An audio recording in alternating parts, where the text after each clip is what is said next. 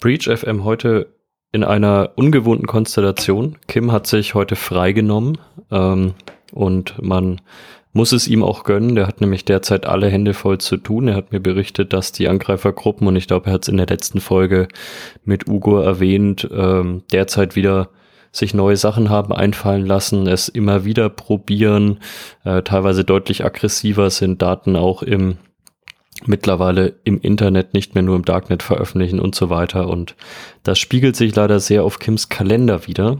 Ähm, und da Kim auch ein gewisses Helfersyndrom hat, was, glaube ich, seinen Beruf auch benötigt, werde ich den Podcast heute natürlich nicht alleine aufnehmen. Wir haben uns einen Gast dazu geholt und ähm, es ist ein Gast, äh, den ich vor, boah, wann haben wir uns kennengelernt, Caro? Oh, keine Ahnung, lange her.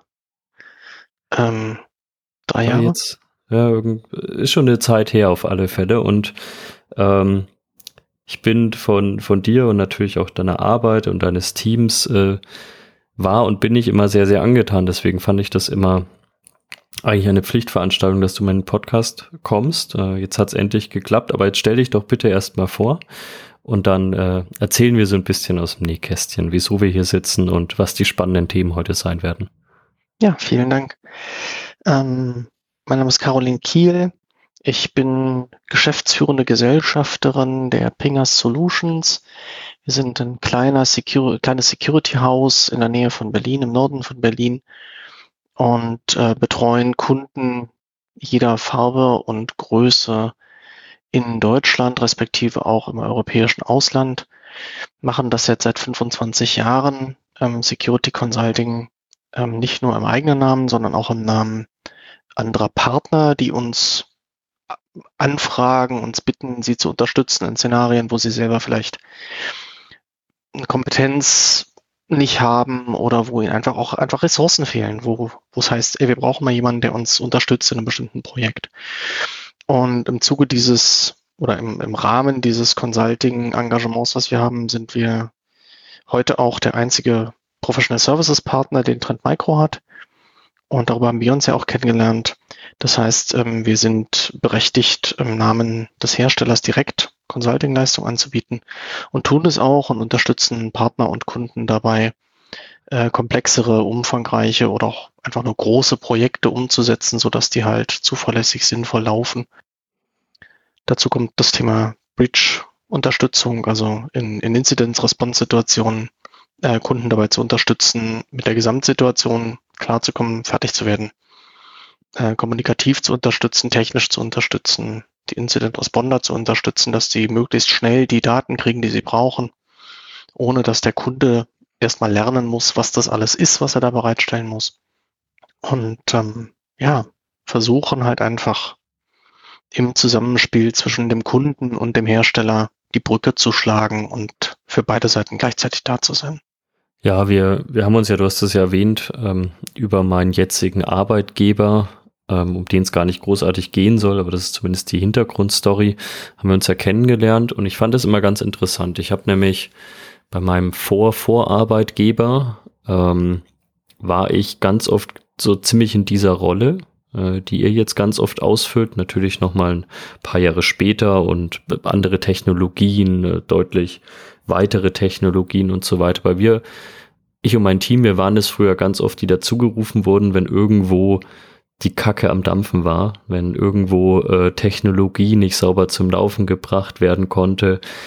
Und äh, ihr sagtet mir damals noch gar nichts, als ich dann wiederum auch bei, bei meinem jetzigen Arbeitgeber aufschlug. Und dann habe ich irgendwann gemerkt, ah ja, ihr, ihr nehmt so jetzt auch diese Rolle eben ein. Und da waren viele Vergleichbarkeiten drin. Und zwar, A, ihr seid, und das meine ich null negativ, ein sehr, sehr kleines Team. Ähm, aber ein Team, das meiner Meinung nach sehr, sehr pragmatisch agiert und deswegen die vorhandenen Ressourcen unglaublich gut nutzen kann und deswegen auch trotz einer ja kleinen Teamstärke im Grunde genommen große Projekte sehr, sehr gut, sehr, sehr sinnvoll ausführen kann.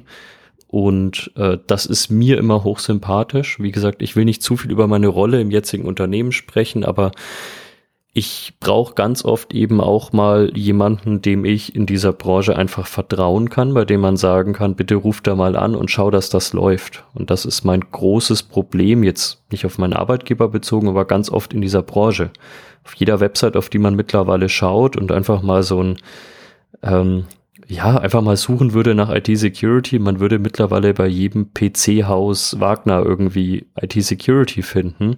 Und es macht mittlerweile unglaublich schwer zu unterscheiden, wer das kann und wer das nicht kann. Und damit meine ich nicht nur die kleinen P C-Haus Wagner, sondern eben auch teilweise die ganz großen, die Big Four und so weiter.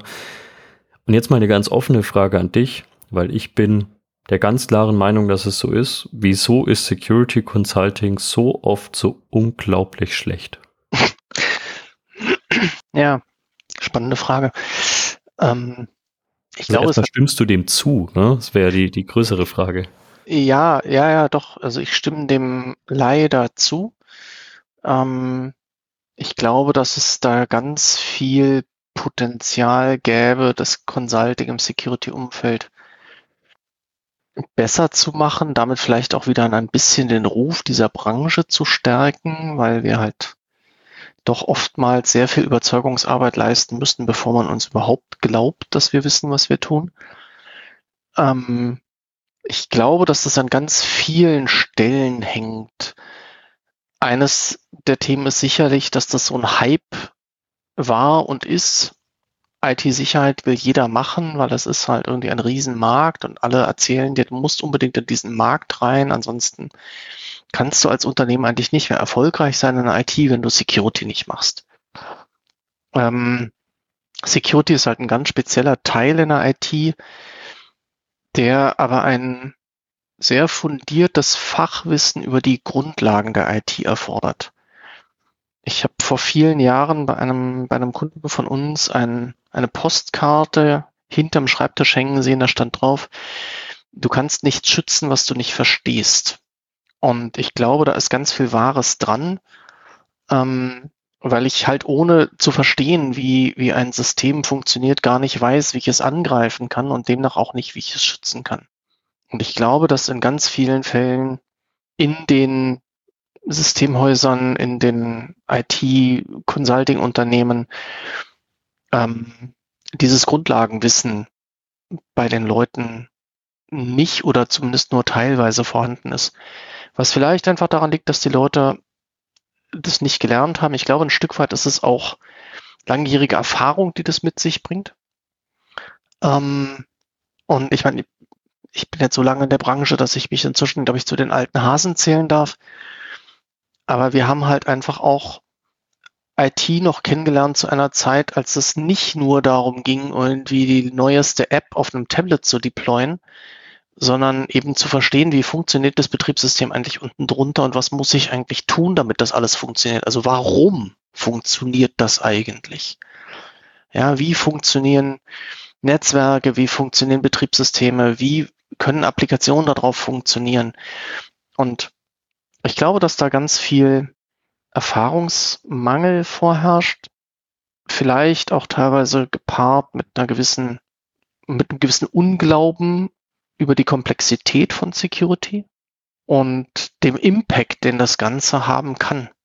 Ja, also natürlich ist der, der wirtschaftliche Druck dahinter für mich mittlerweile ein Hauptgrund, wieso jeder das auf seiner Website stehen hat und jeder irgendwo anbietet, weil wenn ich mich mal an meine Jahre, wenn ich jetzt mal zehn, zwölf Jahre zurückdenke, als ich noch viel Virtualisierung, viel Storage gemacht habe, natürlich gab es da auch Umgebungen oder Konzepte, bei denen man gesagt hat, boah, schaut jetzt nicht so gut aus. Aber es war nicht diese unglaubliche Fülle und diese unglaubliche Äh, Macht an schlechten Dokumenten. Also wenn ich da zehn Dokumente gelesen habe, dann habe ich achtmal gesagt, ja, ist okay, bis ist gut und zweimal ist Schrott und mittlerweile kann ich das fast umdrehen und das meine ich jetzt gar nicht mal, dass ich das alles besser machen könnte, aber ich glaube, ich kann zumindest oft ganz gut bewerten, was gut ist und was nicht.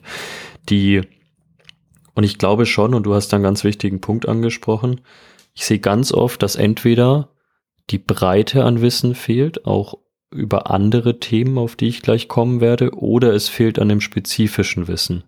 Und am Ende ist es für mich immer eine Mixtur aus beiden, die man irgendwo haben muss, um ein sauberes anwendbares Konzept zu erstellen, um, um was zu erstellen, was gleichermaßen schützt, aber auch umsetzbar ist. Und ich habe da immer so ein Beispiel mit, ich hatte jetzt immer wieder auch jetzt Architekturgespräche mit Unternehmen und da kam es dann irgendwann auf Storage. Und dann waren die total angetan, dass man mal jemanden dabei hatte und das war nicht nur ich, sondern auch mal eine Kollegin oder ein Kollege, der dann einfach mal nachgefragt hat, wie macht ihr das denn? Ach, das ist eine Desktop-Virtualisierung. Ach, dann habt ihr ja bestimmt Redirected Folders. Das heißt, die Daten liegen ja physikalisch gar nicht auf dem Desktop, sondern die werden direkt auf ein Ziff-Share umgeleitet. Wo liegt denn das Ziff-Share? Kann ich an dieser Schnittstelle denn überhaupt ein Malware-Scanning machen? Und wenn ja, wie schaut das aus? Und dann haben sie auch gesagt, naja, ganz ehrlich, davor wurde immer gesagt, installiert einen Malware-Scanner drauf. Dann hat er das aber gar nicht gescannt, weil er eben gar nicht diese, diese gemounteten Folder gescannt hat und so weiter. Das heißt, die kompletten User-Interaktionen in diesem Beispiel wurden nie gescannt. Das, was man sich eigentlich anschauen wollte. Und genau da sage ich immer, und das ist vielleicht ein Thema, da kommen wir später noch drauf, Mitarbeiterentwicklung, wie könnte so eine Karriere auch in der Security aussehen?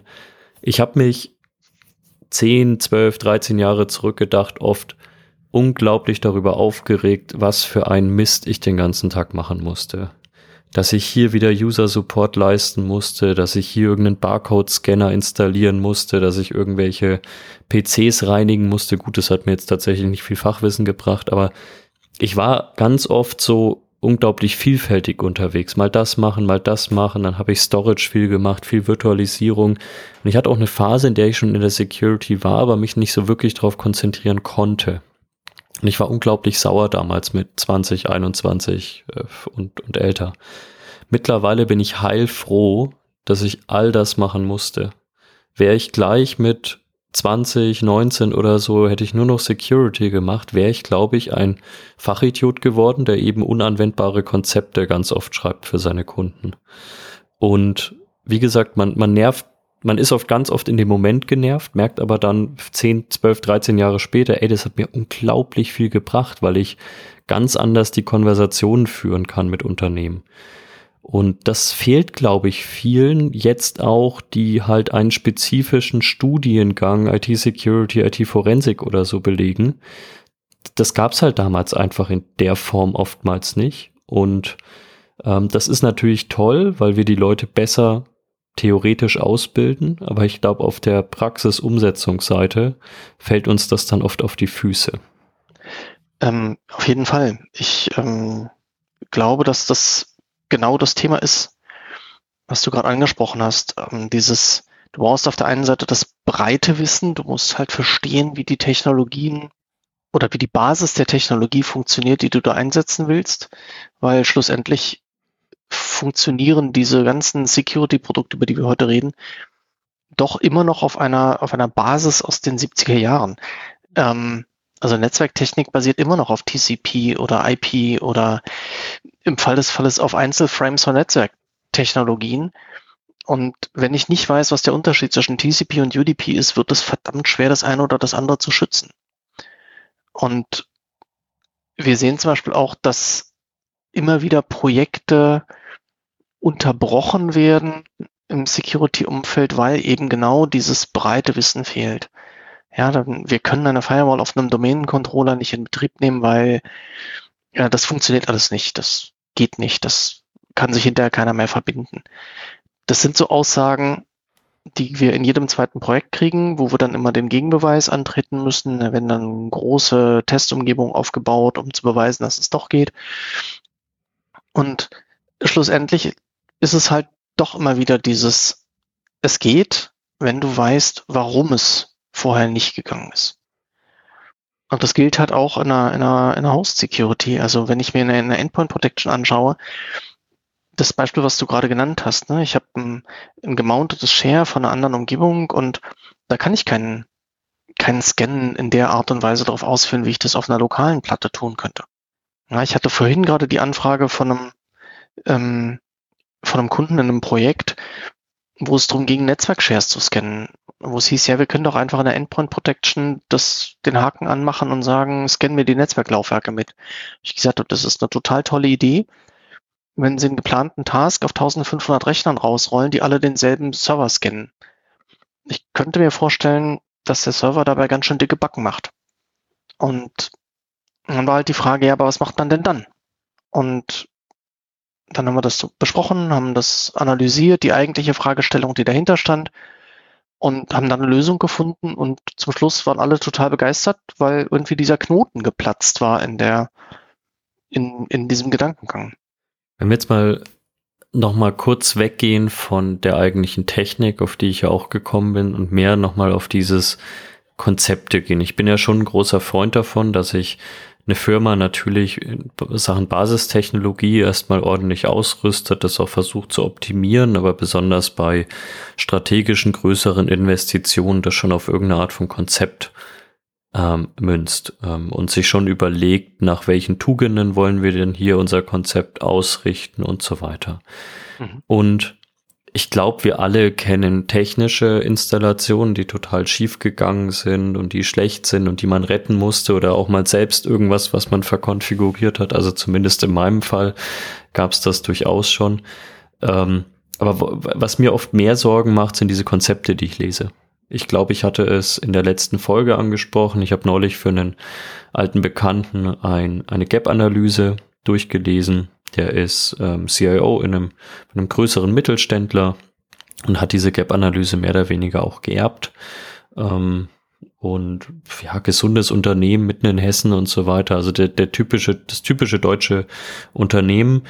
Ähm, aber das war halt so kleinteilig und es, es war alles, ja gut, ich will jetzt auch nicht sagen fachlich richtig, da waren auch Dinge drin, wo ich jetzt sagen würde, ja gut, das ist jetzt vielleicht nicht mehr so zeitgemäß alles. Das hätte ich vielleicht vor fünf Jahren geschrieben, insbesondere wenn man drauf aus...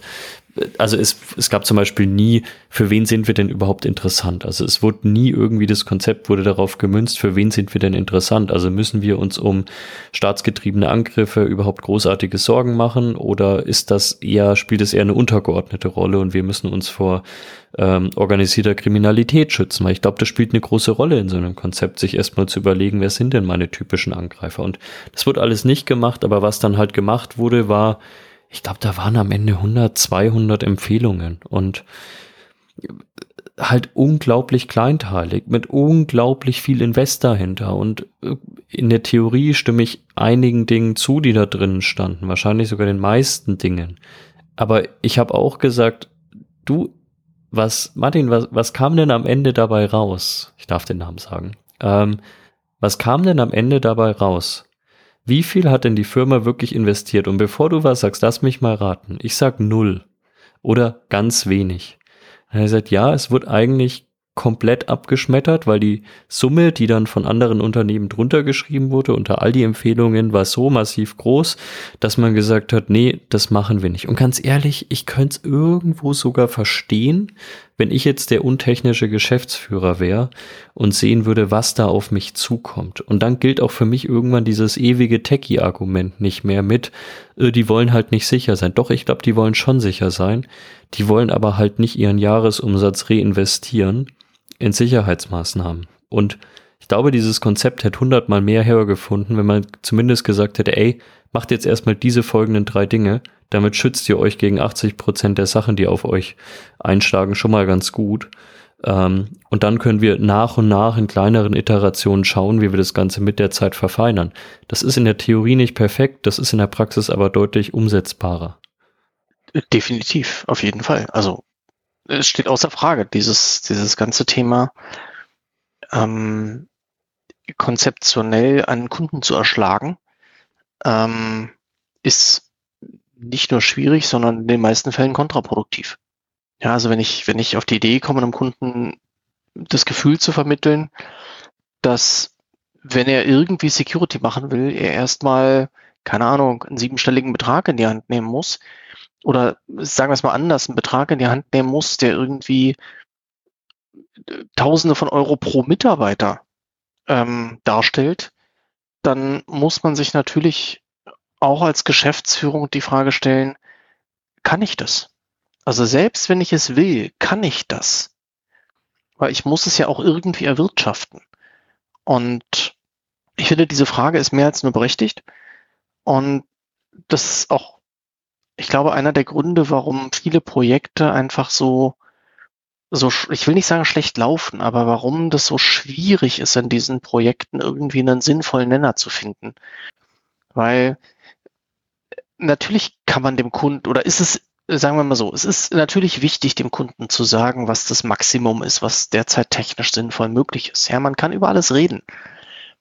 Aber in einem Konzept oder in einem Konzept davon auszugehen, dass der Kunde alles tun muss, was vielleicht ein Nachrichtendienst tun müsste, um sich zu schützen, ähm, obwohl der, der, der Zielkunde irgendein mittelständisches Unternehmen aus der, was weiß ich, Fertigungsindustrie ist, da muss man halt so ein bisschen auch mal die Kirche im Dorf lassen. Und ich denke, man muss es halt sich als Consultant immer wieder vor Augen führen, dass das Kerngeschäft des Kunden vielleicht gar nicht I T-Sicherheit ist. Weil wenn das das wäre, wäre ich ja gar nicht da. Sondern der Kunde hat mich ja eingekauft für ein Konzept, weil er selber dieses Konzept nicht erstellen kann. Weil sie selber gar nicht I T-Sicherheit machen. Und ich glaube, dieses auf Augenhöhe sich mit dem Kunden zu unterhalten und zu sagen, ähm, ich höre mir erstmal an, was du eigentlich tust.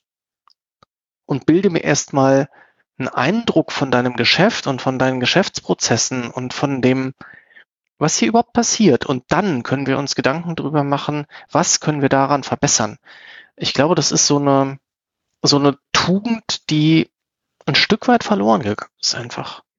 Ja, sehr, sehr wichtig, was du da sagst. Und anknüpfend daran, ich habe auch mal Leuten, die die ich consulting-technisch so ein bisschen ausgebildet habe oder gecoacht habe oder so, habe ich auch schon mal gesagt, verstehe dich nicht immer als, du musst dich in einer Firma auf eine Seite irgendwie stellen, entweder zum I T-Team oder du musst unbedingt auf der Seite der Geschäftsführung sein, sondern verstehe dich halt auch manchmal einfach als Vermittler. Genau. Und ich habe in diesem, ich habe auch schon Beispiele gehabt, da habe ich interne I T-Teams meiner Kunden einbremsen müssen und habe gesagt, Leute, was ihr euch da ausgedacht habt, ist alles, das hat alles Sinn und Zweck und ich verstehe das, aber ihr werdet damit nicht durchkommen. Lasst uns das umformulieren, lasst uns eine andere Sprache anwenden, lasst uns ein paar Sachen rausstreichen. Und ich habe mal einem, ähm, einem I T-Leiter, habe ich mal gesagt, ich Ich fahre ja gerne Rad und ich kaufe noch lieber Räder, als dass ich Rad fahre, äh, wird mir nachgesagt. Und mein erstes Rennrad, was ich mir, also mein erstes neues Rennrad, was ich mir so richtig gekauft habe, war damals ähm, in meiner Ausbildung. Ich habe äh, so zwischen Nürnberg und Würzburg gewohnt, so als kleine Anekdote, und äh, die Ausbildung war in Nürnberg bei der Deutschen Telekom. Und ich habe mir das Rad für achthundert Euro gekauft, was damals verdammt viel Kohle war. Und damals waren Rennräder zwölf, dreizehn Jahre oder vierzehn Jahre her auch noch deutlich günstiger, als sie heute sind.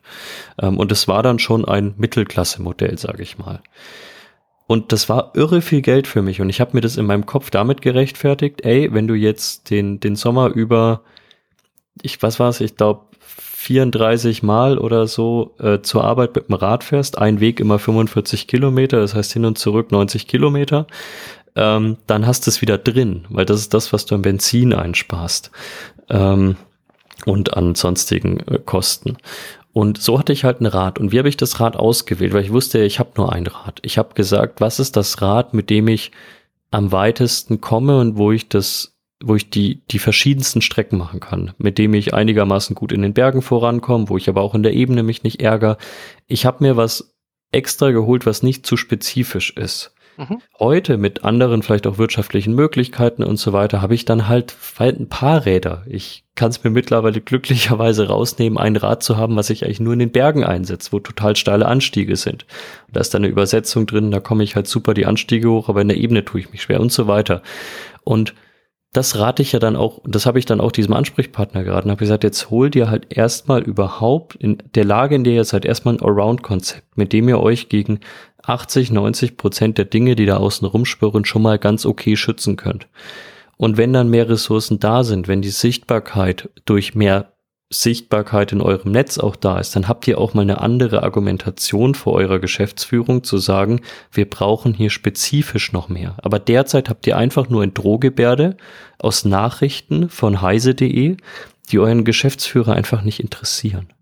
Und Deswegen schaut erstmal, dass ihr überhaupt was bekommt, und dann schauen wir mit der neuen Sichtbarkeit, dass wir immer spezifischer im Grunde genommen werden.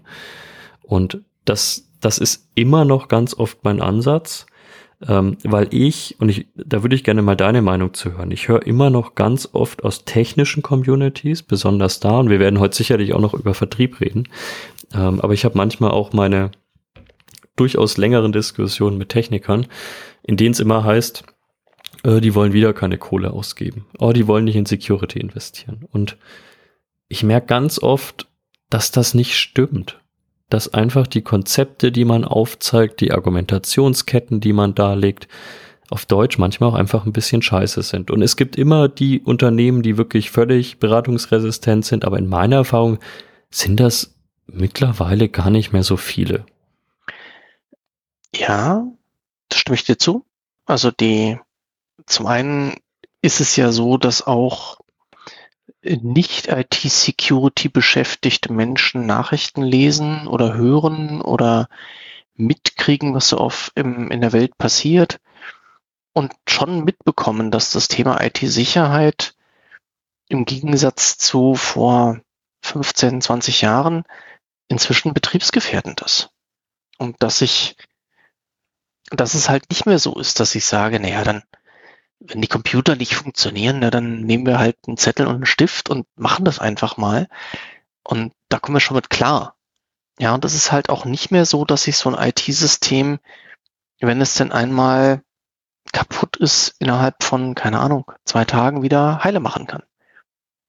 Und ich glaube, dass das, dieser pragmatische Ansatz, den du vorhin genannt hast, dass das ganz wichtig ist, den Leuten zu sagen, lass uns mal anfangen. Ja, also versteht das nicht falsch. Also ich bin kein Fan davon, den, den Leitspruch, der Weg ist das Ziel, aufs Consulting anzuwenden. Ganz im Gegenteil. Ich finde das wichtig, dass man solche Projekte auch zu einem geplanten und sinnvollen Abschluss führt. Ähm, aber ich glaube, dass es manchmal wichtig ist, eben von diesem hundert Prozent Ansatz wegzukommen zu einem, lass uns doch mal erstmal neunzig oder so noch, sogar noch fünfundachtzig Prozent machen, um überhaupt erstmal einen Eindruck zu kriegen, was bedeutet das eigentlich für, für das Unternehmen? Wie fühlt sich das Ganze an? Wie, was hat das für einen Geschmack, dieses ganze Thema? Komme ich damit überhaupt klar? Oder muss der zweite Teil dieses Projekts, der dann halt im Nachgang kommt, vielleicht in eine völlig andere Richtung gehen, weil man festgestellt hat, ja, das, wir wollten das alles on-premises machen, aber vielleicht funktioniert das gar nicht. Vielleicht können wir die Ressourcen dafür gar nicht stemmen, und man stellt dann fest, eigentlich wäre es doch eine coole Idee, Security aus der Cloud zu beziehen. Und ich finde, das ist nur fair, solche Projekte ähm, zwischendurch auch mal in eine andere Richtung zu lenken. Ja, vielleicht nicht unbedingt täglich, aber eben zu sagen, lasst uns mal erstmal anfangen, lasst uns mal erstmal den, den großen Teil absichern und dann, so wie du es gerade gesagt hast, spezifischere Dinge auf einen späteren Zeitpunkt schieben. Ja, wenn wir dann vielleicht auch einfach erstmal wissen, das, was ich eingangs sagte, ähm, erstmal wissen, was wir schützen wollen. Ich würde dann gerne gleich noch so ein bisschen über dein Unternehmen sprechen, aber jetzt brennt mir eine, jetzt kam mir gerade eine Frage. Was ist so für dich die Ein, wie soll ich es ausdrücken? Was ist für dich ein Thema, das eigentlich zu spezifisch ist, aber man es immer wieder bei Unternehmen antrifft, ähm, ohne dass sie das wirklich überhaupt schon handeln können? Ich nehme als Beispiel da zum Beispiel immer einen tiefgreifenden Vulnerability-Scanner. Das ist schön und gut und das kann einem im Zweifel auch mal helfen und so weiter. Ich sehe aber halt auch, dass viele, viele kleinere und mittlere Unternehmen einfach mit den Ergebnissen am Ende des Tages wenig bis nichts anfangen oder anfangen können. Gibt es da für dich noch andere Themen, die du immer wieder siehst, wo du sagst, ey, das ist eigentlich zwar nicht rausgeworfenes Geld in der Sache, aber halt in dieser Situation gäbe es Dinge, die hätten viel, viel höher priorisiert werden müssen? Ja, definitiv. Das ist das ganze Thema Pentesting, Red Teaming, ähm, im Prinzip das erweiterte Schwachstellentesting, was du gerade angesprochen hast. Das ist ein ultra wichtiges Werkzeug, aber es ist nur dann benutzbar, wenn ich auch ja, wenn ich, wenn ich einen Grundschutz so weit etabliert habe und eine Transparenz in meinem Netzwerk so weit habe, dass ich mit den Ergebnissen überhaupt etwas anfangen kann. Ich habe schon Penetration-Tests und, und Red-Teaming-Ansätze gesehen, die binnen Minuten zu Ende waren. Ja, wo einfach nach einer halben Stunde es hieß, so, das war's, wir haben die Domäne übernommen oder wir hätten sie an der Stelle übernehmen können. Ähm, ab hier können wir Feierabend machen, weil ja, mehr Ziele können wir nicht erreichen. Und dann gab es einen riesen Aufschrei, wie das passieren konnte und warum das passiert ist. Und zum Schluss stellte sich eben raus, dass man ganz, ganz furchtbar viele Dinge an einer Stelle getan hat, aber den, den Rest einfach komplett ignoriert hat. Und dass es viel wichtiger gewesen wäre, erstmal sich Gedanken darüber zu machen, was haben wir eigentlich an, an zu schützenden Ressourcen, wie stehen die da, warum stehen die da, wie sie, wo sie stehen und was sind eigentlich die Angriffsszenarien, die für uns relevant sind. Ja, also du kennst ja selber auch das ganze Thema Incident Response und Breach Assessment und so weiter. Und eine der Sachen, die komplett security-fremd sind, aber unglaublich wichtig sind, ist das Thema Asset Management. Ja? Weiß doch oder versuch doch erstmal einen Überblick darüber zu kriegen, was habe ich eigentlich? Und warum ist dieser Server, der eigentlich seit drei Jahren ausgeschaltet in der Ecke steht, doch immer noch in Betrieb? Was hat das für einen Grund? Und wieso ist eigentlich auf der Maschine keine Endpoint Protection drauf? Nur weil sie ja seit drei Jahren ausgeschaltet werden soll. Und warum ist dieses Stück Blech, was da doch immer noch in der Ecke vor sich hin vegetiert und warme Luft erzeugt, vielleicht das größte Risiko, was das ganze Unternehmen hat? Und dann ja immer dein Lieblingsthema Telemetrie. Ja, was glaubst du eigentlich als Security- oder I T-Leiter, wie du es mitbekommen möchtest, dass so ein Angriff stattfindet, wenn du gar keine Telemetriedaten hast. Also wenn du gar nicht siehst, was in deinem Netzwerk passiert. Und dieses Thema Licht in die schwarzen Löcher des Netzwerks oder des, des Unternehmensnetzwerks zu werfen, ist ganz, ganz riesengroß und ganz wichtig und wird aber komplett unterschätzt in vielen Fällen. Ja. Da sprichst du mir aus der Seele. Natürlich dieses Thema Red Teaming, Pentesting und so weiter, da scheiden sich die Meinungen bei diesem Punkt. Ich bin auch auf deiner Seite. Ich sag auch Unternehmen ganz gerne, ey, Red Teaming, jetzt ohne euch zu nahe treten zu wollen, das wird ein sehr erwartbares Ergebnis für dreißig, vierzig, fünfzigtausend Euro. Genau. Ich, ich halte ein Red Teaming auch bei euch für super sinnvoll. Aber lasst uns doch erstmal das Geld nehmen und ein paar von diesen erwartbaren Zuständen schon mal zu lösen, dass wir dann mit dem Red Teaming wirklich die unerwartbaren Dinge ähm, herausfinden. Es gibt so ein paar Ausnahmefälle bei Kunden, die mir wirklich glaubhaft sagen, ey, wir wissen das, es, was das Ergebnis sein wird, aber unser Gefühl, wir kennen den Geschäftsführer seit zwanzig Jahren, wenn wir diesen Report haben und der das auch so krass sagt, dann haben wir eine viel höhere Chance, wirklich weiterzukommen in Budgetgesprächen und sonst was. Das sehe ich selten tatsächlich, weil ich auch Geschäftsführer kenne, die sagen, cool, und das hat jetzt fünfzigtausend Euro gekostet. Ähm, die hätte man doch besser investieren können. Aber wenn mir das Unternehmen das glaubhaft macht, dann kann man, glaube ich, ähm, ja, dann kann man, glaube ich, immer über alles reden. Aber ich sehe das Thema genauso wie du. Es ist äh, oft ganz, ganz viel Geld für sehr, sehr erwartbare Ergebnisse. Und die Ressourcen hätte man an anderer Stelle deutlich besser investieren können. Ich habe noch ein anderes Beispiel eines Unternehmens, auch mittelständisch, dreitausend Mitarbeiter. Und auch denen hat jegliche Sichtbarkeit, also benutzbare Sichtbarkeit gefehlt. Die konnten null nachvollziehen, was auf Systemen passiert ist. Die hätten Angriffe erst in einer sehr späten Phase entdeckt. Also Early Indicators und so weiter. Also die typischen Events, die auf dem System passieren, keine Ahnung, irgendjemand macht irgendwas in der Registry, was auch absolut legitim sein kann, ähm, die, die, die werden niemals bemerkt worden, haben aber gleichzeitig für, und das, das war der größte I T-Security-Invest aller Zeiten, für knapp hundertfünfzigtausend Euro im Jahr ähm, sich eine Netzwerk-Appliance oder Appliances hingestellt, die lateralen Traffic untersuchen, aber halt nicht auf einer benutzbaren Ebene, sondern fast schon auf einer forensischen Ebene. Mhm.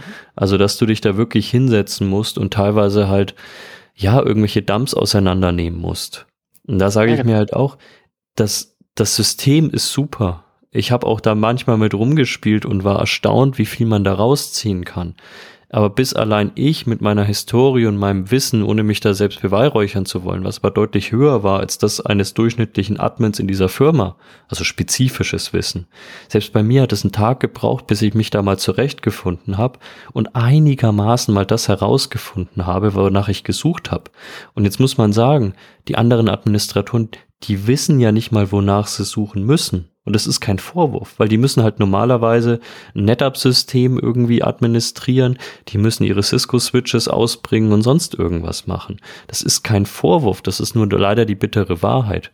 Und dann denke ich mir halt, ey, mit hunderttausend Euro plus im Jahr hättet ihr so viel anderes, sinnvolles Zeug schon mal machen können. Aber es wurde damals, und das ist noch so ein anderes Thema, meiner Meinung nach mal wieder über das typische Thema Angst verkauft. Da wurde glaubhaft ein Drohgebärde aufgebaut und dann wurde da relativ schnell ein Invest getätigt, den man dann, glaube ich, auch im Nachhinein einfach sehr bereut hat. Ja, Verkaufen über Angst, eins meiner Lieblingsthemen, ja. Ähm, also wir lehnen das pauschal ab. Ähm, natürlich ist es wichtig, den Kunden ein Stück weit ihre Situation darzulegen. Ja, also ich finde, man muss es nicht beschönigen, sondern man kann den Leuten schon sagen, wo sie aktuell gerade stehen, aber alleine das herauszufinden erfordert ja schon eine Menge, eine Menge Gespräche mit dem Kunden und eine Menge ähm, Hineindenken in das Kundenszenario. Also man muss es nicht beschönigen, man muss nicht sagen, es ist alles gut, wenn dem nicht so ist, aber man muss dem Kunden auch nicht irgendwie Angst machen. Das ist, glaube ich, nicht zielführend, sondern auf Augenhöhe die Situation darlegen, pragmatische Lösungen finden, wie kommt man aus dieser Situation heraus und wie kommt man möglichst schnell aus dieser Situation heraus. Ja, also wie können wir erstmal diese, die Amerikaner nennen das mal low-hanging fruits, ähm, wie können wir erst einmal das, was ganz schnell erreichbar ist, erreichen. In vielen Fällen sind das auch Dinge, die gar nichts mit Einsatz von Technologie zu tun haben, sondern die einfach organisatorische Maßnahmen sind. Ja, und seien es nur diese, diese banalen Dinge, dass administrative Benutzer bitte sich nicht mit ihrem Admin-Account an der Workstation anmelden, an der sie arbeiten, sondern dass sie bitte mit getrennten Konten arbeiten, dass wir uns über das Thema Kennwortsicherheit Gedanken machen, dass wir uns über das, über die Arbeitsweise Gedanken machen, wie bestimmte Dinge durchgeführt werden, dass Dinge protokolliert werden und so weiter. Da sind ganz viele Dinge dabei, die rein organisatorisch sind, für die ich gar keine teure Technik brauche und die aber die I T-Sicherheit massiv nach oben setzen. Ja, die End-User mitnehmen, denen klar machen, dass es durchaus auch ihre Aufgabe ist, ihren eigenen Arbeitsplatz zu schützen, indem sie vielleicht nicht unbedingt den U S B-Stick, den sie auf dem Parkplatz gefunden haben, bei erster Gelegenheit in ihren Arbeitscomputer reinstecken und zu gucken, was da für lustige Katzenvideos drauf sind. Und dazu gehören natürlich auch das, die Gegenseite. Dafür, dazu gehört auch, dass eine I T-Abteilung manchmal lernen muss, die Bedenken ihrer Nutzer ernst zu nehmen und das nicht immer abzuwiegeln und ganz brachial gesagt, die, die Nutzer als dumm darzustellen, sondern wirklich auch da ein partnerschaftliches Verhältnis aufzubauen. Ähm, aber ich glaube, dass man dann eben schon auf, auf menschlicher Ebene ganz viel erreichen kann. Und das dann durch Technik unterstützen kann, weil wir alle wissen, wir können technisch keine Probleme lösen, die organisatorisch existieren. Ja, ja. Und wenn dann, zumindest nicht langfristig. Zumindest nicht langfristig, sage genau. ich immer. Ähm, wir, wir finden jetzt, glaube ich, gerade eine ganz schöne Brücke. Ich, ich meine das, ich sage das gleich mal vorneweg, so ein bisschen als Disclaimer. Ähm, das ist was, das Folgende, was ich jetzt sagen werde, ist das größte Lob, was, was aus meinem Mund äh, kommen wird über euch als Firma. Ähm, Ihr seid sehr anders, würde ich mal sagen. Ihr seid auf einem sehr, sehr lauten Markt, relativ still.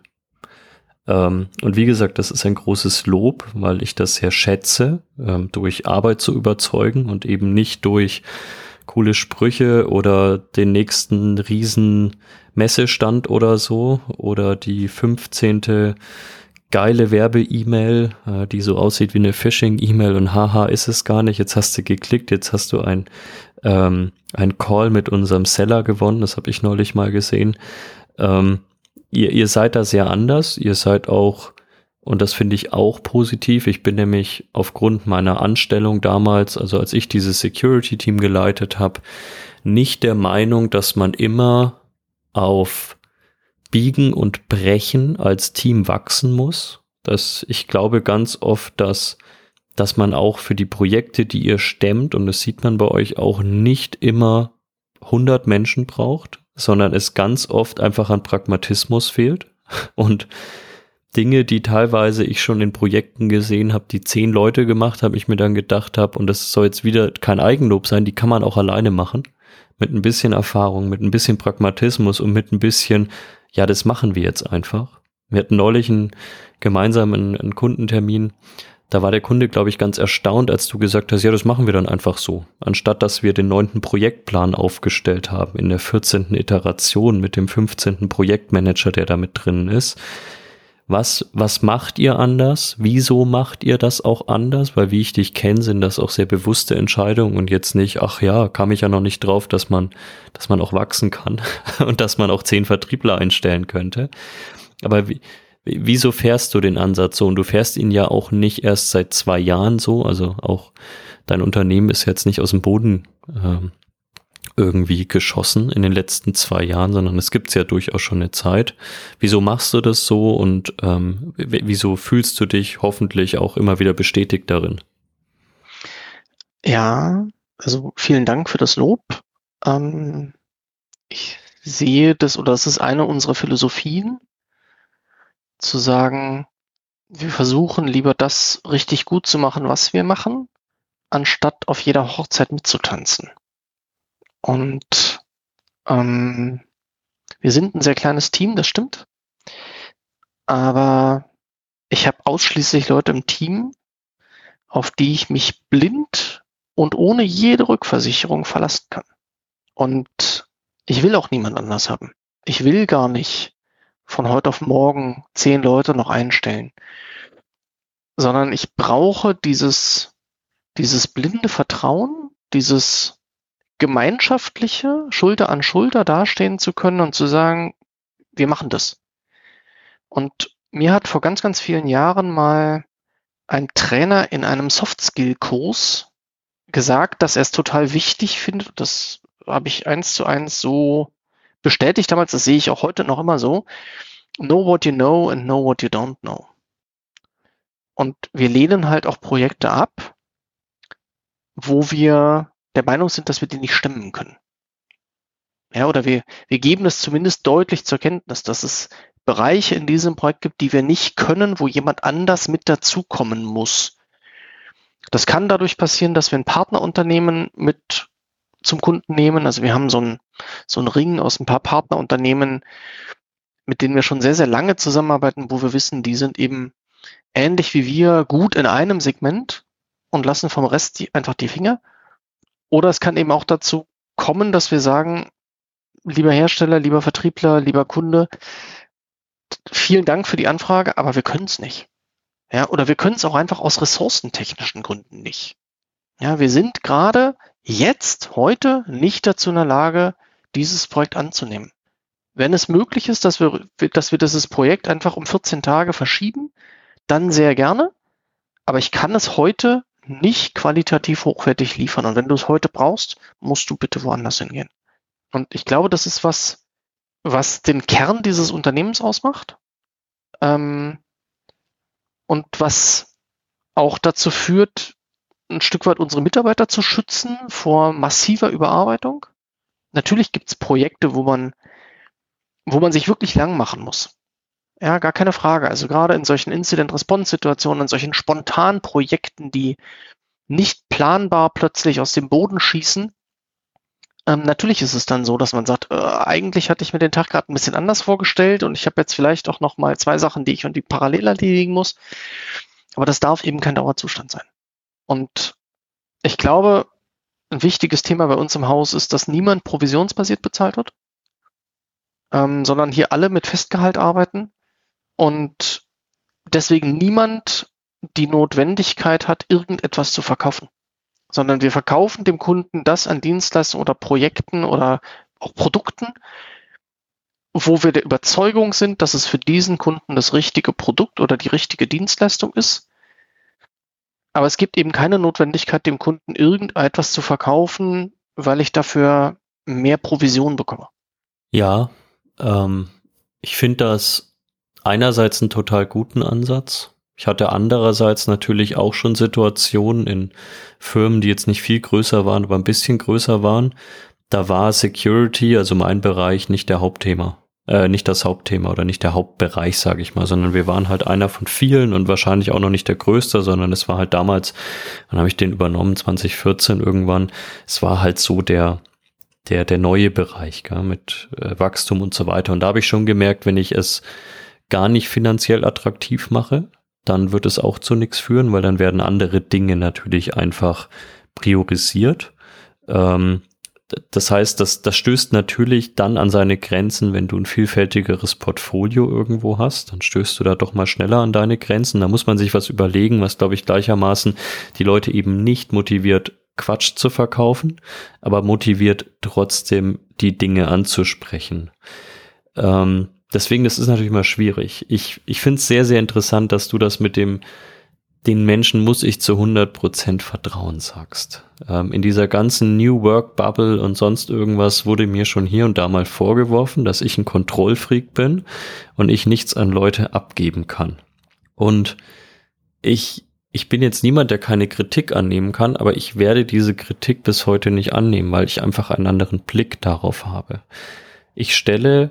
Also wo ich mich ein bisschen geändert habe, ist, dass ich nicht mehr alles das verlange, was ich von mir selbst verlange. Ähm, zumindest in den allermeisten Situationen. Aber ich habe gewisse Grundtugenden, die ich verlange, wenn ich Arbeit abgebe. Und das ist Qualität, das ist ganz klar auch äh, Accountability, wie man es immer so schön nennt. Ähm, wenn du Scheiße baust, dann steh auch dafür gerade.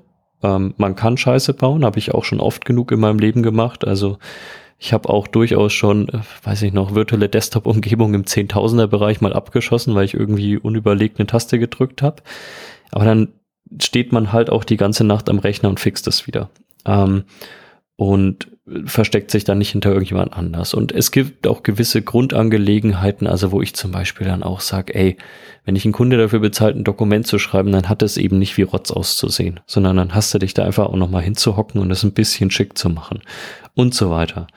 Ähm, und da wurde mir dann durchaus aus, ich nenne es jetzt wirklich mal aus dieser Bubble vorgeworfen, ja, du kannst ja einfach nichts abgeben und so weiter. Und das, das sehe ich einfach nicht so. Da bin ich kategorisch dagegen. Ich brauche auch Leute, denen ich einfach vertrauen kann. Und das war zum Beispiel etwas, und das ist keinerlei Kritik an meinem Ex-Arbeitgeber. Ich war bei einem sehr, sehr großen Provider, wo du natürlich nicht mehr alles alleine machen kannst, wo du einfach Erbringungsteams hinter dir hast, denen du manche Dinge übergeben musst, weil die Projekte auch so groß sind, dass du sie halt einfach de facto nicht alleine stemmen kannst. Aber das war für mich ganz oft ein großes Problem, bei dem ich gesagt habe, das ist wahrscheinlich einfach nicht ein System, eine Größe, in der ich arbeiten möchte, weil ich dann schon nachkontrolliere und dann denke ich mir, oh, ich habe es dem Kunden versprochen, jetzt hat es jemand anders aus irgendwelchen Gründen nicht eingehalten. Ich kam damit tatsächlich einfach sehr, sehr schlecht klar von Zeiten zu Zeiten.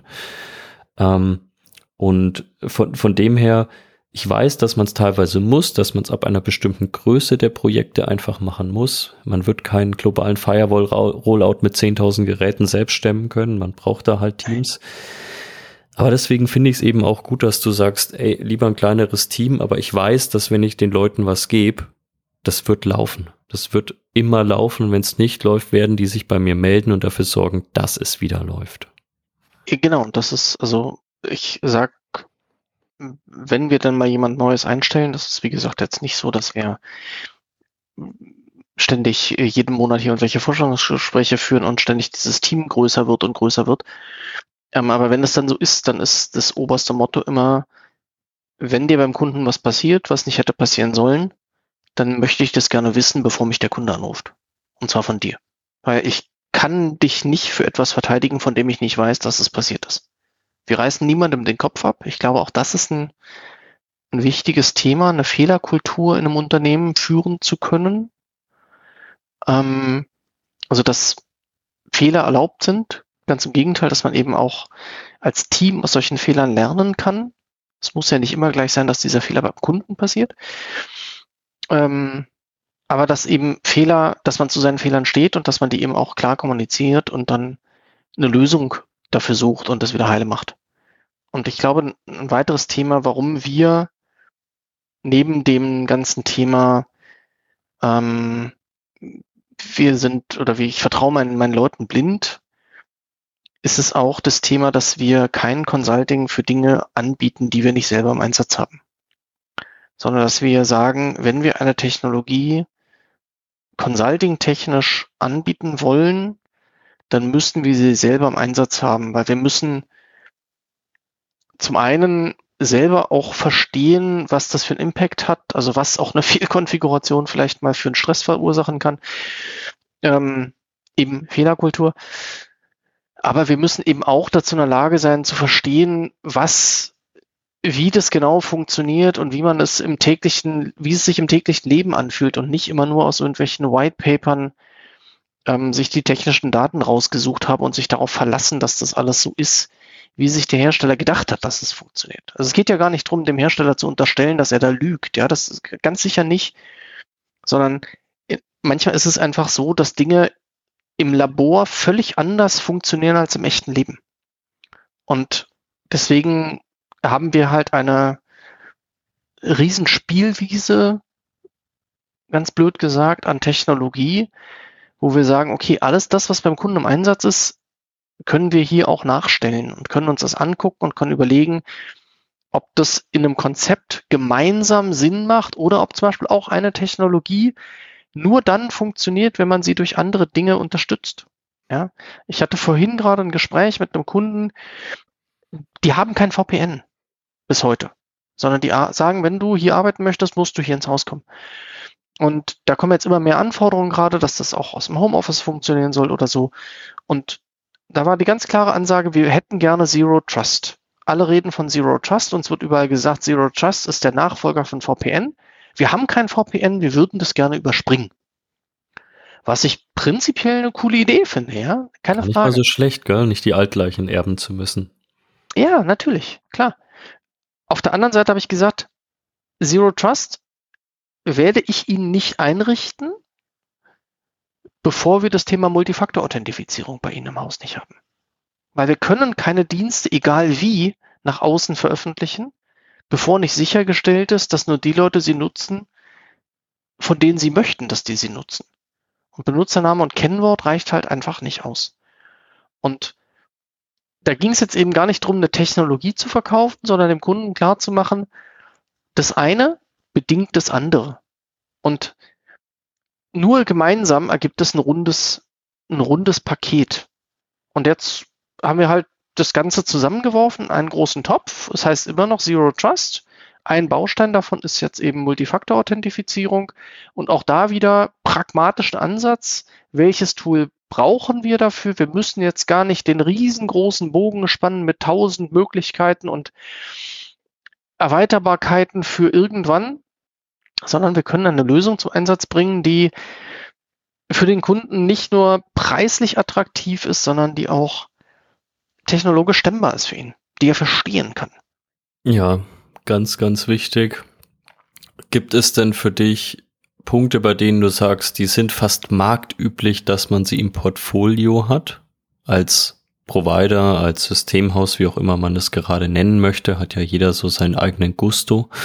Ähm, bei denen du aber kategorisch sagst, das wollen wir aus Gründen X Y nicht machen, obwohl es jeder andere auf seiner Website hat und das sicherlich auch bei Kunden manchmal dann dazu führt, wieso habt ihr das nicht? Also ich kenne das ja selbst noch aus meiner Zeit beim Provider, beim Systemhaus, dass es da so Dinge gab, bei denen ich bewusst gesagt habe, das machen wir halt nicht und das immer wieder auf Verwunderung gestoßen hat.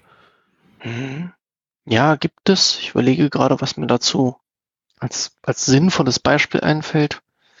Ähm, ich kann ja mal ein Beispiel nennen, was, was ich ganz oft sehe. Und das ist das Thema Managed S O C beispielsweise. Ich ja. glaube, dass ich damit die aller, allermeisten Unternehmen, die das anbieten, völlig verheben. Ja, das ist tatsächlich ein Thema, ich wollte es jetzt nicht zu groß aufhängen, weil das ist ein Thema, weswegen wir ständig angesprochen werden. Macht ihr Managed S O C? Und nein, natürlich machen wir kein Managed S O C. Also nicht, weil ich die Technologie nicht für wichtig halte oder diesen Service nicht für wichtig halte, aber ich kann mit meinem Team kein Managed S O C machen. Das geht nicht. Das ist personell gar nicht stemmbar und ist auch inhaltlich gar nicht stemmbar. Dafür bräuchte ich völlig andere Leute als das, was wir im Team haben. Ja, wir machen auch bestimmte andere Services nicht, weil sie einfach Fachpersonal oder Fachdisziplinen erfordern, die wir nicht haben. Ja, wir sind ein Consulting-Unternehmen, wir machen Professional Services, wir machen auch Troubleshooting, aber ich muss zum Beispiel keinen eigenen Incident Response leiten. Also ich habe keine eigenen Forensiker im Team. Ich bin dazu in der Lage, Forensikern zuzuarbeiten, Incident Handling zu machen, ja, aber ich mache keinen Incident Response. Ähm, weil ich dafür ganz andere Menschen bräuchte. Und die haben wir nicht. Und ich bräuchte davon auch eben nicht einen oder zwei, sondern ich bräuchte ein Team aus solchen Leuten. Und gerade beim Thema S O C, wie du schon gesagt hast, übernehmen sich viele ganz gewaltig, weil ich glaube, dass ein S O C-Service zum einen auch nur ein, ein Bauteil in einem Sicherheitskonzept sein kann und zum anderen das viel mehr ist als einfach nur Logs mitlesen. Ja, und dann kommt irgendwo auf der schwarzen, auf dem schwarzen Hintergrund ein gelber Eintrag oder ein orangener Eintrag und dann greife ich zum Telefon und rufe den Kunden an. Sondern ich glaube, dass das eigentlich, oder mein Anspruch daran wäre viel, viel höher. Ja, sondern ich würde eben von uns erwarten, dass wir das auch analysieren, dass wir klären, ist das wirklich eine Bedrohung in diesem Kundenszenario, also in diesem Unternehmen, ähm, ist es ein False Positive, wie groß ist die Wahrscheinlichkeit, dass es wirklich einen Impact bei dem Kunden hat und nur dann und nur dann wirklich einen Alarm auszulösen, wenn der Kunde wirklich Handlungsbedarf hat. Mhm. Und das können wir nicht stemmen, deswegen machen wir es nicht.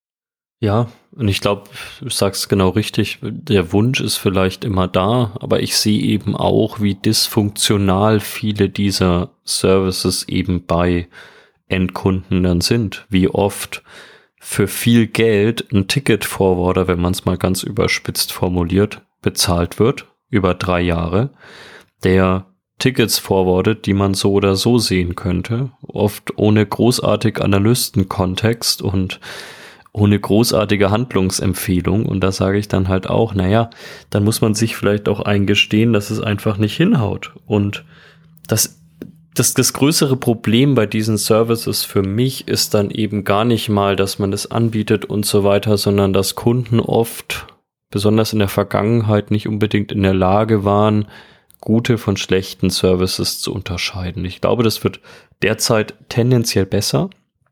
Also tendenziell wird's besser. Ich habe schon das Gefühl, dass Unternehmen besser mittlerweile darauf schauen, was sie sich da einkaufen und was sie sich nicht einkaufen, dass da auch ein Lernprozess eingesetzt hat. Aber wenn wir, wie gesagt, einfach mal drei, vier Jahre zurückschauen, so in der ersten großen Welle, auch im gehobenen Mittelstand, ähm, was so S O C-Themen angeht, dann waren die oft einfach nicht in der Lage, zu hundert Prozent zu unterscheiden, was ist gut und was ist schlecht. Und natürlich wird man das auch nie austesten können bis zum letzten Ende. Also man, man wird auch immer ein bisschen Vertrauensvorsprung geben müssen. Aber das größte Problem für mich ist, dass es ganz oft bei den Unternehmen, die eben nicht das letzte Fachwissen haben, und es sind ja oft genau die, die sich so einen Service einkaufen, es ein völlig falsches Gefühl von Sicherheit vermittelt. Da ist dann eben das Gefühl da, ey, da wird sich dann jemand drum kümmern. Also die wenigsten denken, die schützen uns zu hundert Prozent, aber halt dann zu fünfundneunzig und in Wahrheit sind es halt vielleicht achtzig. Und das ist dann schon was, wo ich auch schon bewusst einfach drauf aufmerksam gemacht habe, wo ich gesagt habe, lasst uns doch mal ganz schlimmes Wort K P Is finden, mit denen wir mal messen können, wie gut dieser Service funktioniert. Lasst genau. uns mal die Tickets durchgehen der letzten sechs Monate und einfach mal bestimmte, auf bestimmte Parameter zu testen, wie oft war menschlicher Kontext bei einem Ticket dabei, wie oft waren korrelierte Alarme dabei und so weiter. Mhm. Und leider ist in den allermeisten Analysen kein tolles Ergebnis bei rausgekommen. Bin ich voll dabei. Also ich meine, bei uns ist es ja so, ähm, wir bieten, wir bieten, wie gesagt, der Consulting Services an. Was wir auch nicht machen, ist Betrieb. Also wir werden immer wieder von Kunden gefragt, ob wir einfach auch deren I T-Landschaft betreiben, also Security-Landschaft betreiben können. Nein, auch das tun wir nicht, weil auch dafür bräuchte ich andere Menschen und viel mehr Menschen. Ähm, aber was wir sehr wohl machen, ist so Consulting, Rahmenverträge, Abrufverträge, wie auch immer. Und da wird halt immer wieder die gefragt, was ist denn die Basis dafür? Und die Basis ist in unserem Fall ganz klar, dass der Kunde nicht nur ein X D R-System hat, sondern wirklich ein Managed X D R-System hat, wo jemand rund um die Uhr das Ganze für ihn überwacht. Ähm, wir sind da sehr, sehr restriktiv. Wir schreiben dem Kunden äh, an der Stelle ganz klar vor, von wem und wer das überwacht. Ähm, einfach, weil wir uns ganz stark spezialisiert haben, nicht nur t- auf die Technologien, sondern so br- bis runter auf die Hersteller. Und sagen, wir haben ein Team, mit dem wir sehr, sehr gute Erfahrungen gemacht haben, wo wir wissen, dass wir gemeinsam Gutes erreichen können und gut zusammenarbeiten können. Und mit dem machen wir das. In allen anderen Fällen lehnen wir sowas pauschal ab, weil wir einfach die Qualität des Ergebnisses nicht mehr in der Hand haben. Und wie du schon gesagt hast, man wird dann ganz schnell als Kontrollfreak hingestellt. Ähm, Aber es ist in meinen Fällen oder in meinem Fall eben auch ein Qualitätsanspruch, den ich dann eben an die, ich, Subunternehmer ist natürlich der falsche Begriff, aber die, an die Partnerunternehmen habe, die diese Leistungen dann für den Kunden und in dem Fall ja auch für uns dann erbringen, ähm, so dass wir dann eben sagen können, okay, wir, wir haben da Leute, die wissen, was sie tun, die das alles beobachten können, die das wirklich mit menschlichem Content auch füllen oder mit menschlichen Analysen aufarbeiten, die einzelnen Vorfälle. Und wenn die Alarm auslösen, dann wissen wir, hier wieder das Thema Vertrauen, wir können uns darauf verlassen, dass es wirklich eine Situation ist, wo ein Eingreifen erforderlich ist. Und dann schalten wir zum Beispiel bei uns intern auch um in vierundzwanzig mal sieben Support. Mhm. Also wenn einer der von uns betreuten ähm, Kunden eben so eine Alarmmeldung in der Kritikalität bekommt, dann ähm, schalten wir bei uns intern um auf vierundzwanzig mal sieben, dann gibt es ein kurzes Krisenmeeting, wer wird in die Taskforce eingestellt, äh, wer leitet das Ganze, den Einsatz und wer kümmert sich darum, dass das Ganze wieder schnellstmöglich bereinigt wird. Mhm. Ja, also dieses Vertrauensthema ist natürlich ein großes. Als Hersteller, sage ich jetzt mal äh, ganz überspitzt, ist man schnell drin und schnell wieder draußen. Ähm, und man hat eine so große Kundenbasis im Normalfall, dass, das soll jetzt null abgehoben klingen, aber dass es in der Masse dann oft auch nicht auffällt, wenn irgendwo ein Kunde vielleicht auch mal abspringt, unzufrieden ist oder sonst was. Das heißt nicht, dass es die Firma nicht ärgert, dass es individuelle Menschen wie mich in dieser Firma nicht ärgert, aber es geht natürlich betriebswirtschaftlich unter. Ich weiß aber selbst, wenn, als ich damals halt meine, ich würde mal sagen, zwanzig engen Kunden hatte, mit denen ich gefühlt einmal die Woche Minimum telefoniert habe, Da, da hatte ich eine, eine ganz andere, ja, ich habe es vorhin erwähnt, Accountability auch den Leuten gegenüber, und die hatten auch mir gegenüber eine ganz andere Erwartungshaltung. Genau. Und auch das, das ist mir nicht immer gelungen, auch ich habe da mal Scheiße gebaut und mal, sicherlich war auch mal schludrig oder so, klar, also ich bin da auch nicht besser, aber trotzdem wusste ich, dass ich mich mehr anstrengen muss am Ende als ein Hersteller. Und dass es uns deutlich mehr wehtun wird, wenn da mal ein Kunde abspringt, als dem Hersteller selbst. Und das ist, das klingt hart, aber ich glaube, so ist am Ende dann auch das Geschäft. Ähm, jetzt hätte ich mal noch so und rein so unternehmerisch oder och, wie nennt man es mittlerweile, Leadership oder die ganzen schlimmen Wörter mittlerweile dafür. Ähm, ich kenne andere Unternehmen und ich sage jetzt nicht, dass das eine schlechter oder besser ist, ähm, weil ich glaube, das muss fürs Unternehmen und fürs Individuum funktionieren und da gibt's kein allgemeingültiges.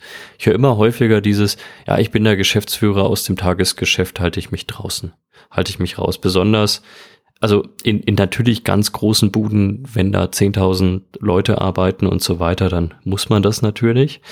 Wo ich es immer so ein bisschen kritisch sehe, da kommen wir nochmal auf diese Control-Freak-Debatte, ist, wenn wir über kleine, reine Consulting-Firmen beispielsweise sprechen. Ähm, ich habe schon das Gefühl, dass, dass man da nah dran sein muss, weil ich auch glaube, dass man das Geschäft durchaus auf dem Tagesgeschäft auch mal ausrichten muss. Natürlich hat man visionäre Themen und sagt, da muss man auch mal selbst irgendwo die Richtung vorgeben als Unternehmen, aber man hat ganz oft auch, glaube ich, Themen, da muss man einfach noch nah dran am Tagesgeschäft sein, um sich, auf Fränkisch zu sagen, keinen Schmarrn auszudenken in der Chefetage.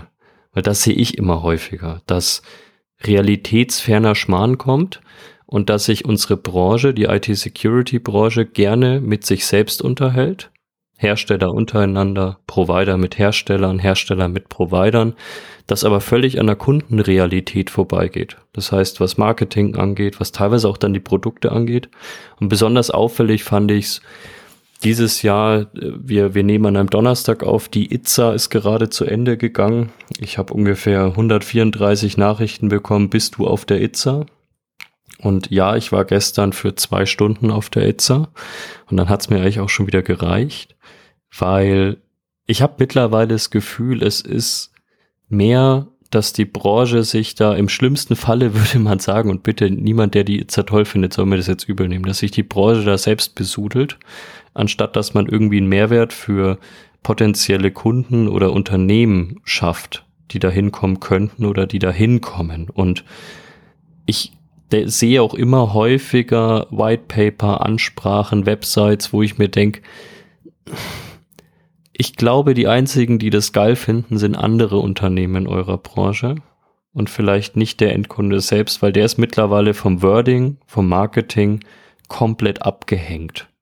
Wie gesagt, das ist jetzt eine, ich weiß, das werden mir Leute vielleicht auch hier und da mal übel nehmen, aber ich, ich komme da immer mehr so ein bisschen in dieses Gefühl, wir hängen da viele Unternehmen ab und wir beschäftigen uns als Branche viel zu oft mit uns selbst und viel zu selten mit den Unternehmen, die wir schützen wollen.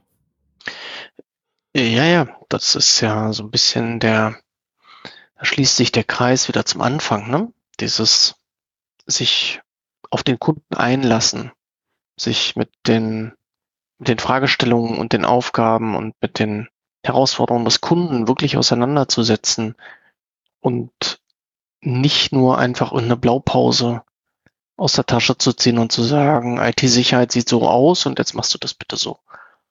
Ähm, ich stimme dir dazu, dass einige dieser Veranstaltungen so ein bisschen was von einem Klassentreffen haben.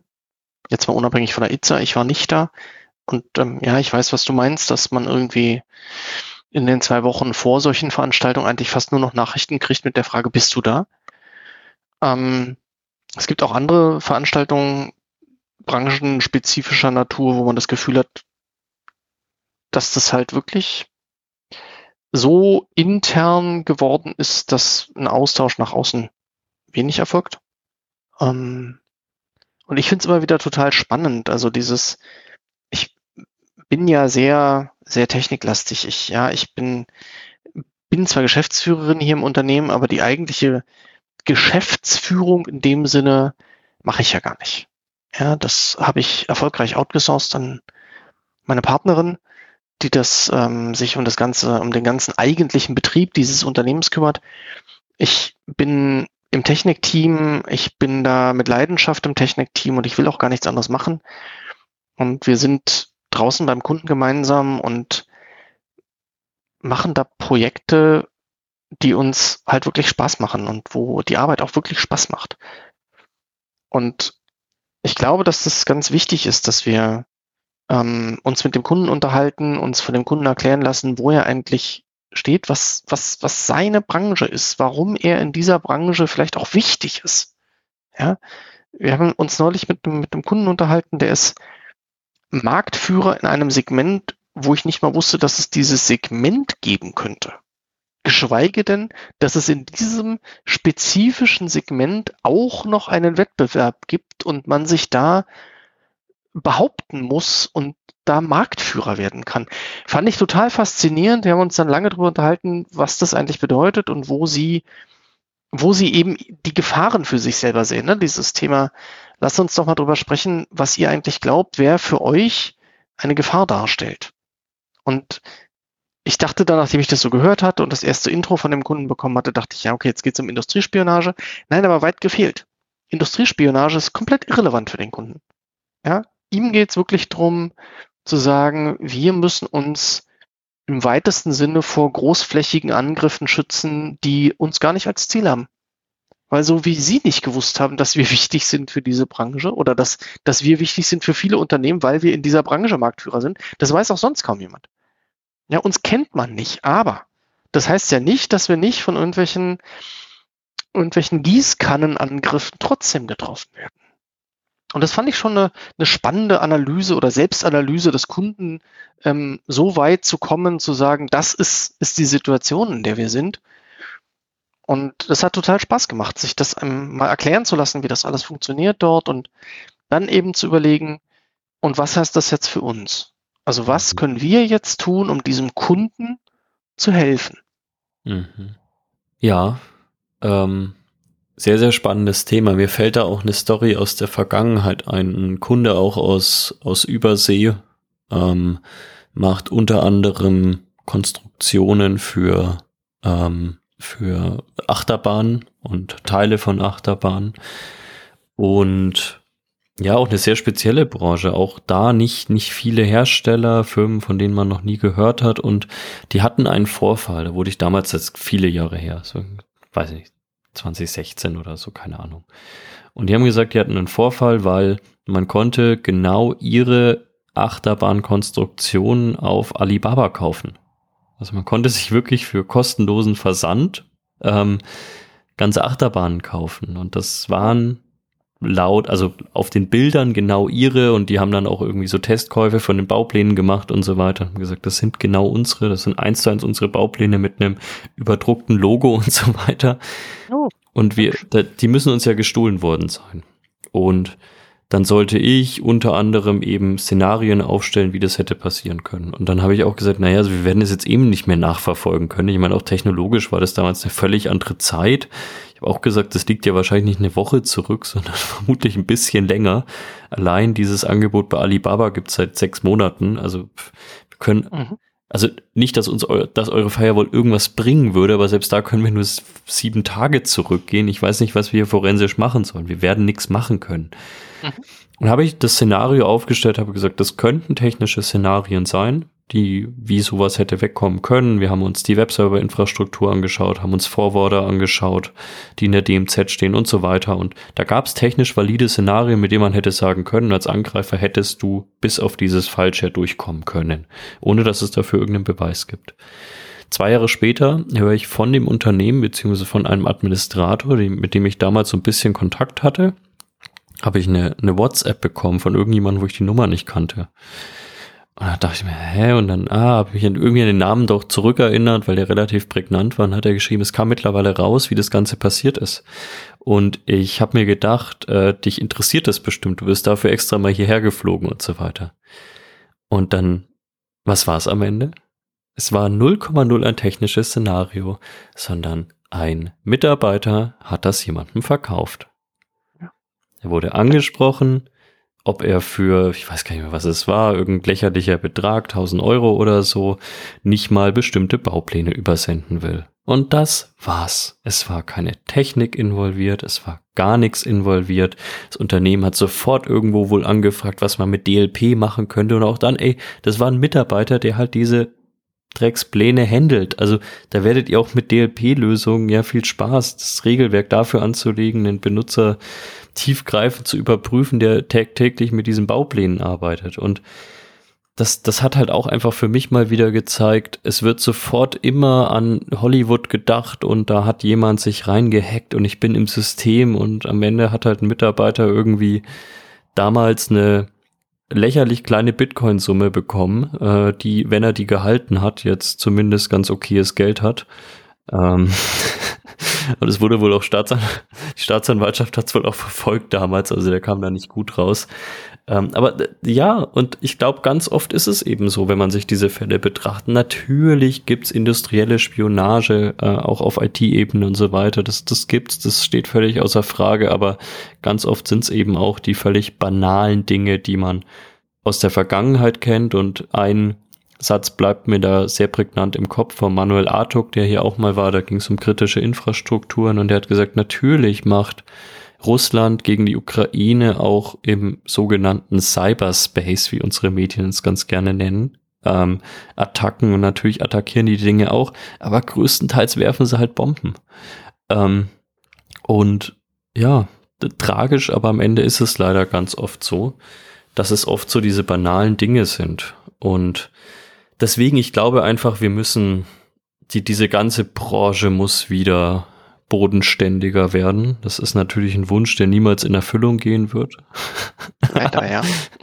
Aber ich, wie gesagt, ich bin über die I T S A gelaufen. Ich habe Hersteller gesehen, die Market Leading auf ihren Ständen hatten, von denen ich trotz dreizehn Jahre Erfahrung noch nie gehört habe. Und das waren jetzt keine Insellösungen über, für irgendwelche Special Use Cases, sondern das waren halt Malware-Scanner oder sowas. Und ich habe mich über jeden gefreut, den ich da getroffen habe, auch ihr, die mich auf den Podcast angesprochen habt und jetzt vielleicht zuhört. Also so sollte es gar nicht klingen. Ich frage mich nur manchmal, ähm, tun wir uns damit einen Gefallen oder tun wir den Unternehmen damit einen Gefallen, die wir schützen wollen?